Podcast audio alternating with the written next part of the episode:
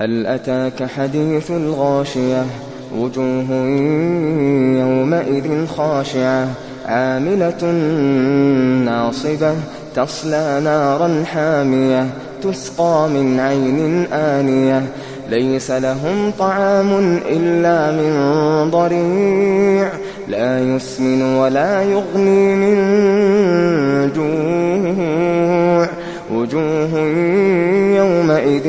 ناعمة لسعيها راضية في جنة عالية لا تسمع فيها لاغية فيها عين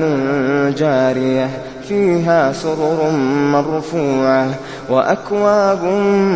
موضوعة ونمارق مصفوفة وزرابي مبثوثة أفلا ينظرون إلى الإبل كيف خلقت وإلى السماء كيف رفعت وإلى الجبال كيف نصبت وإلى الأرض كيف سطحت فذكر إنما